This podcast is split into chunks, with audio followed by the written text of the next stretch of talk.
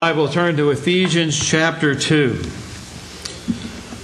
Ephesians chapter 2. You might remember a while back we started a what I thought was going to be a short series. This was going to be the shortest, longest series that I've ever worked at uh, because it was just a few lessons that I had, but then we took a, a break uh, because of COVID. And so it's taken a few months to do my short series of lessons.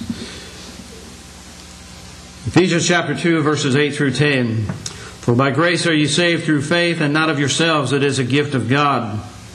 Not of works, lest any man should boast. For we are his workmanship, created in Christ Jesus unto good works, which God hath before ordained that we should walk in them. As we were singing that song, I was thinking, that's really a message that's telling us to take the gospel to the world. And my thought was, what if you were on a sinking ship and someone sent a lifeboat out to you to rescue you? But that boat had a big hole in it. How much saving could that boat do? You would hope that it would come with a bucket so you could at least try to scoop the water out and save yourself. What my point is, is this. The gospel message is the truth. But yet there are a lot of false teachers out there that take a message out there that sounds good. It looks like a life-saving boat, but it's got a big hole in it. Because it's not the truth. And I believe that this is one passage of Scripture that we've been looking at that has been misinterpreted by a lot of people. We have looked at the fact that we are saved by the grace of God. By God's grace, we are saved. He gives us a plan that you and I must follow if we want to be uh, saved in the end. and it's through His grace because we don't deserve it, but yet God gives it to us or makes it available to us, and so we have a choice. And that's where the faith part comes in, which we've looked at uh, by faith. We've looked at the section that is, uh, Are you saved? And we asked the question, even though that's not a question in that uh, portion of Scripture, but the question is, are you saved? And if we're not doing what the Bible teaches, then we're not in a saved condition. And so we need to examine our lives to make sure that what we were taught to become a child of God was correct. And if there's changes that need to be made, then we need to make them. But we also need to realize that there are works that God expects us to do. In our study, we brought out the point that we want to, or we're bringing out the point tonight. We want to look at the phrase, not of works. The expression not of works is a portion that is quite often wrongly interpreted. It is misapplied. and it's caused millions of people to reject simple obedience to God's Word. In doing so, they think that works have nothing to do with their salvation. Have you ever wondered just why this erroneous concept is so widespread? I would imagine part of it is it's easy. If you don't think you have to do anything except accept Jesus into your heart, then that's an easy gospel to be obedient to. If you know what the Bible teaches, you know that there's responsibilities that come along with that. So, in our study, I want to examine the topic of works and their relation to salvation by grace through faith. And maybe you'll hear something new tonight that'll help you uh, in defending the gospel. But maybe everything I say is something you've already heard. The Bible tells us of God's gracious salvation offer to those who will submit their will because their faith has led them to believe what God has told them that they need to do. It also says something about works. That's why I like to include verse 10, because it does talk about works. You see, some people look at works and salvation like it's like mixing oil and water. They don't mix. And most people in the religious world would say that grace and works do not go together. But the question is does works have anything to do with our salvation? If you examine the matter, you must agree that nearly the entire so called Protestant world would say works have nothing to do with our salvation. They ask, How can a man work his way to heaven? And that's a good question because we know a man can't work his way to heaven.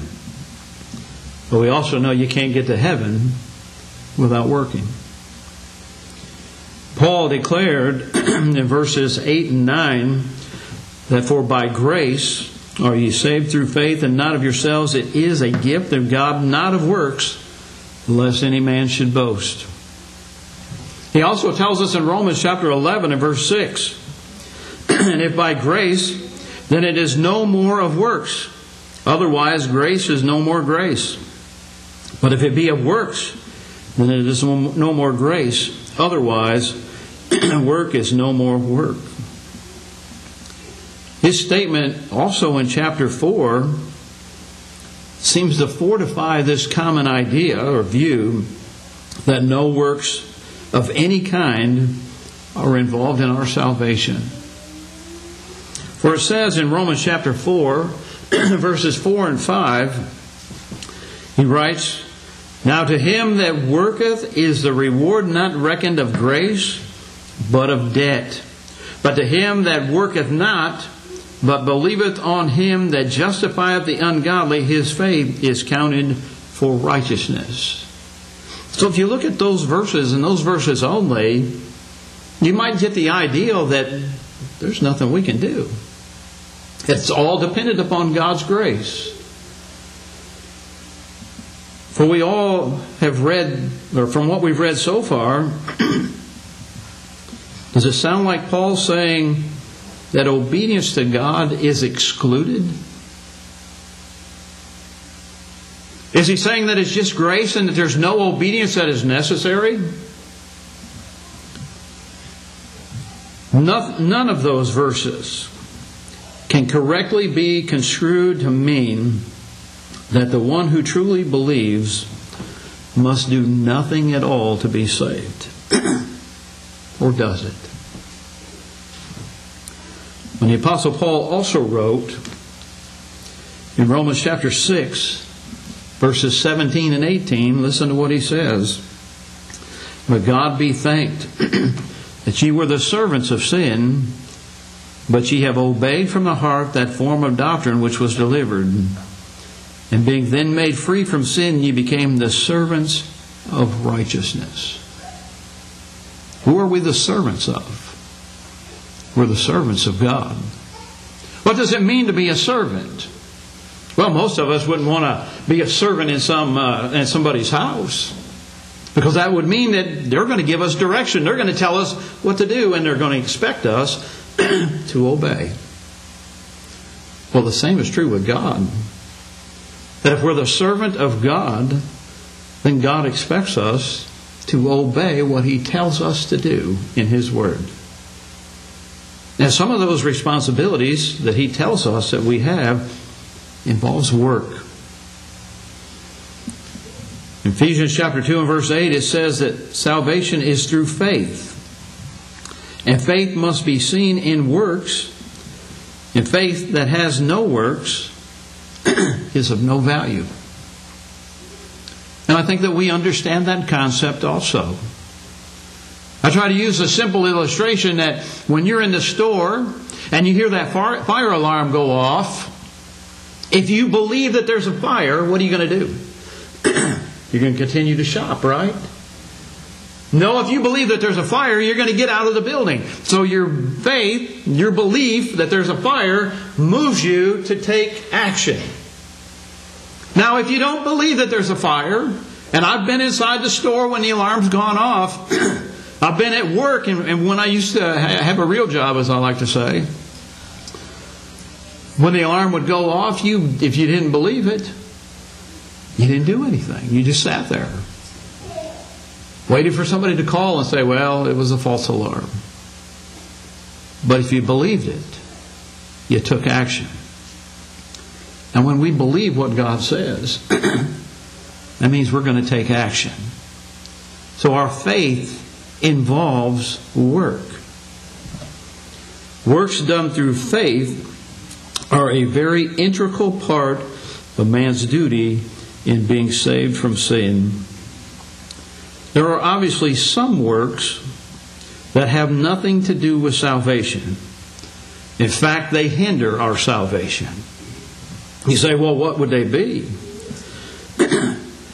salvation is not of works of, of any sort except the work that God has given us to do. And Paul says in the text that the works that we need to be concerned about are the works that are not going to lead us to boast. He says, Not of works, lest any man should boast, and boasting is precluded in the salvation of sinners. So think about that. That means that there is nothing that I can do in and of myself to where I can go up to God and say, You are obligated to give me salvation. I can only do what God's plan says. His grace has extend, that has been extended to me. The plan that He has shown me in His Word that I must be obedient to in order to be saved. And if I want to discard what He says I must do in order to be, become a Christian, but I just want to live a good life, that's not going to save me. And if I could come up with a method or a means to tell God that He has to give me salvation, then certainly I would have some works that I could boast about, wouldn't I?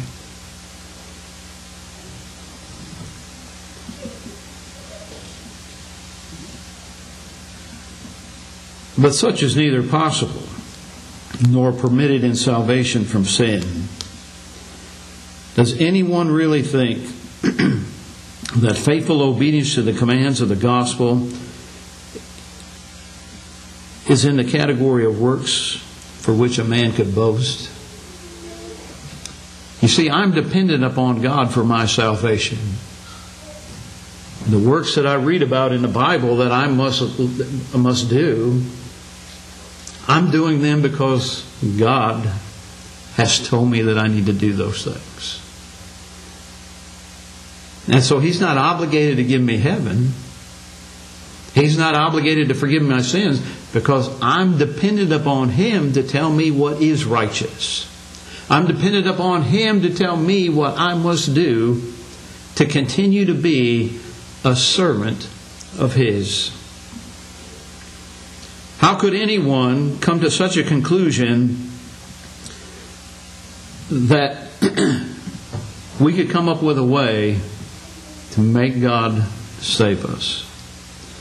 Galatians chapter 2 and verse 16, Paul writes, Knowing that a man is not justified by the works of the law, but by the faith of Jesus Christ, even we have believed in Jesus Christ, that we might be justified by the faith of Christ, and not by the works of the law, for by the works of the law shall no flesh be justified.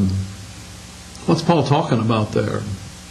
He was dealing with Judaizing uh, teachers in Galatians that had come in and was trying to get people to follow the old law along with Christ's new law. And Paul is pointing out that we're not obligated to follow that law because that law was taken away by the death of Jesus on the cross.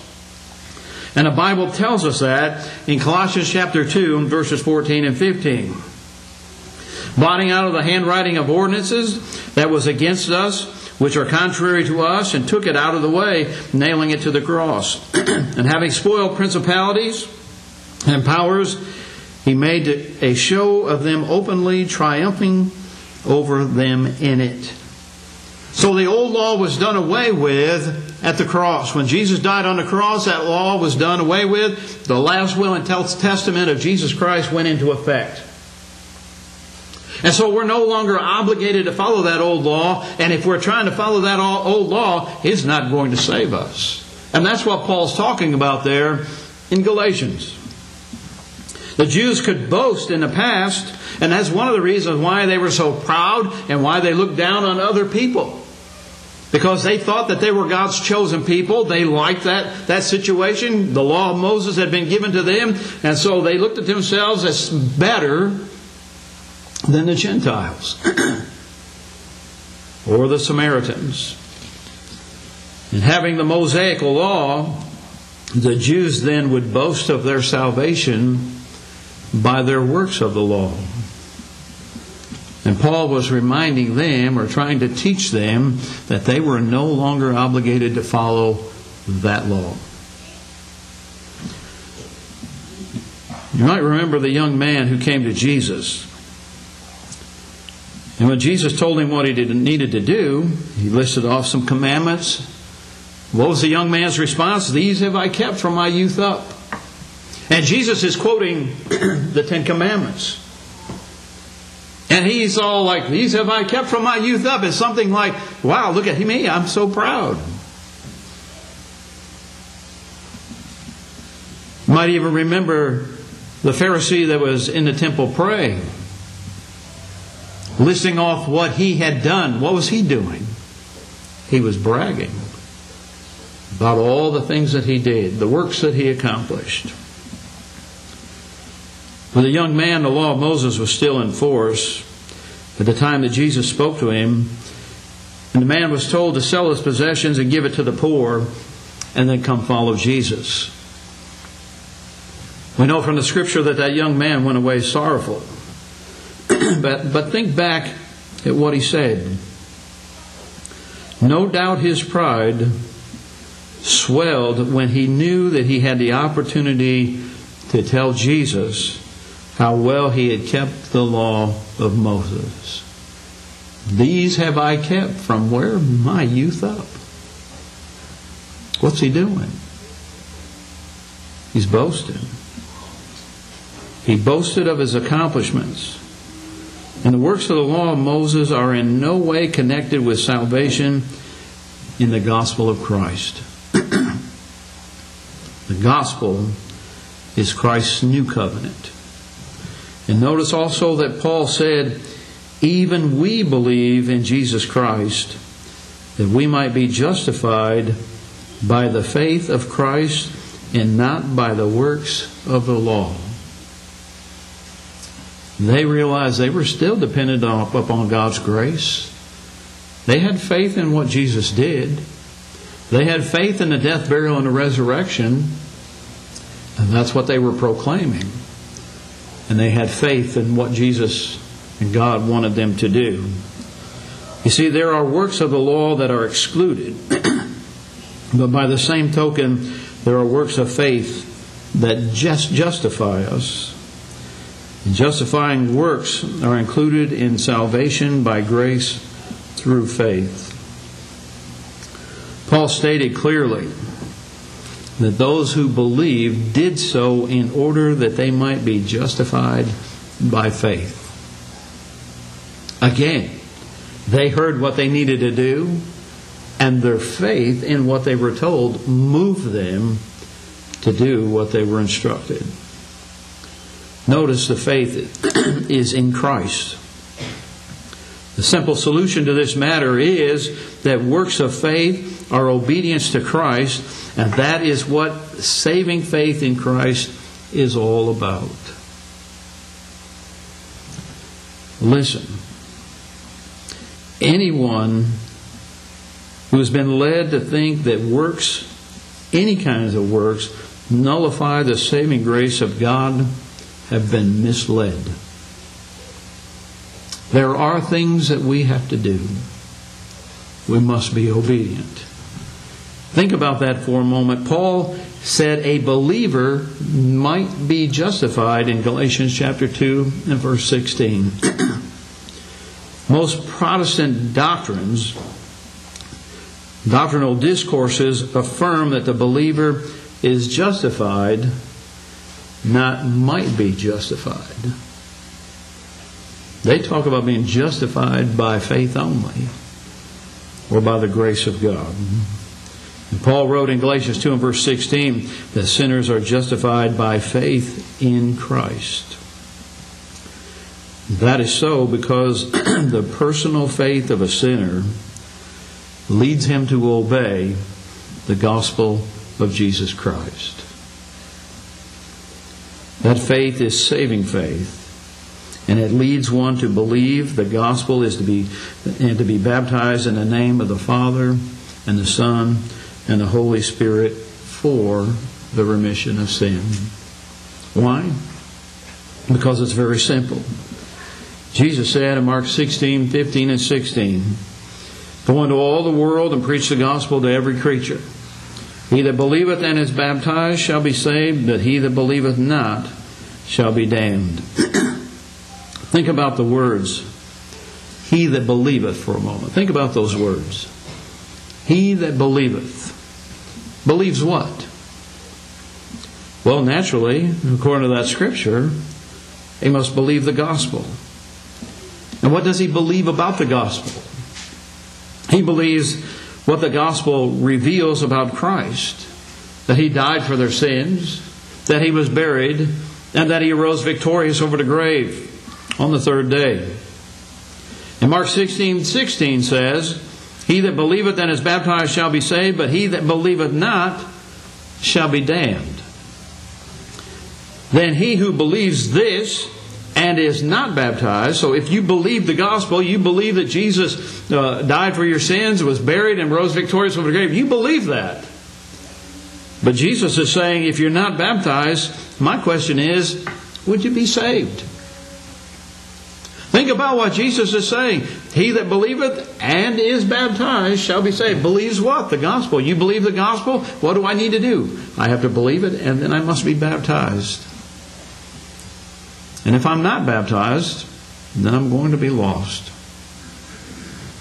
That's as plain as day. Think about that carefully. It is still by God's grace. Why? Because God's given the plan. Hear the gospel and be obedient to the gospel. God's given us His grace, and He has chosen to accept it through obedience. The individual that hears that gospel, and then if he accepts it, he is moved to do what Jesus said we must do. Being baptized is obedience to the gospel. And that is certainly not what Paul had in mind when he said salvation is not of works, lest any man should boast. He wasn't talking about simple obedience to the commands of Christ, to the commands of God. The works that are of no value in salvation are the works of the Mosaical law, the Old Testament, or those of which some man might boast. Works of faith makes one acceptable to God and justify one who believes. And so as I close, I want to call your attention to a couple of passages of Scripture. Acts chapter 10 verse 34 and 35. It says, And Peter opened his mouth and said, Of a truth I perceive that God is no respecter of persons, but in every nation he that feareth him and worketh righteousness is accepted of him. Does that sound like works are required? I must work righteousness. How do I know what righteousness is? God's Word tells me. I'm dependent upon Him. I don't get to determine that this is good because you can see out in our world today that there's a lot of things that are sinful that people say are good. They call good evil and evil good. And so I'm not the one that determines what is righteous. God's Word determines what is righteous. And so we're dependent upon Him to tell us what is righteous and to live accordingly. And in James chapter 2 and verse 24, it says, Ye see then how that by works a man is justified, and not by faith only. You know how many times I've heard people say, when I show them that passage of Scripture, when they've been raised in a denomination, and all they've heard is that we're saved by faith, and they were, we're saved by faith only, and you read that passage of Scripture, and it's like, wow, I didn't know that was in there.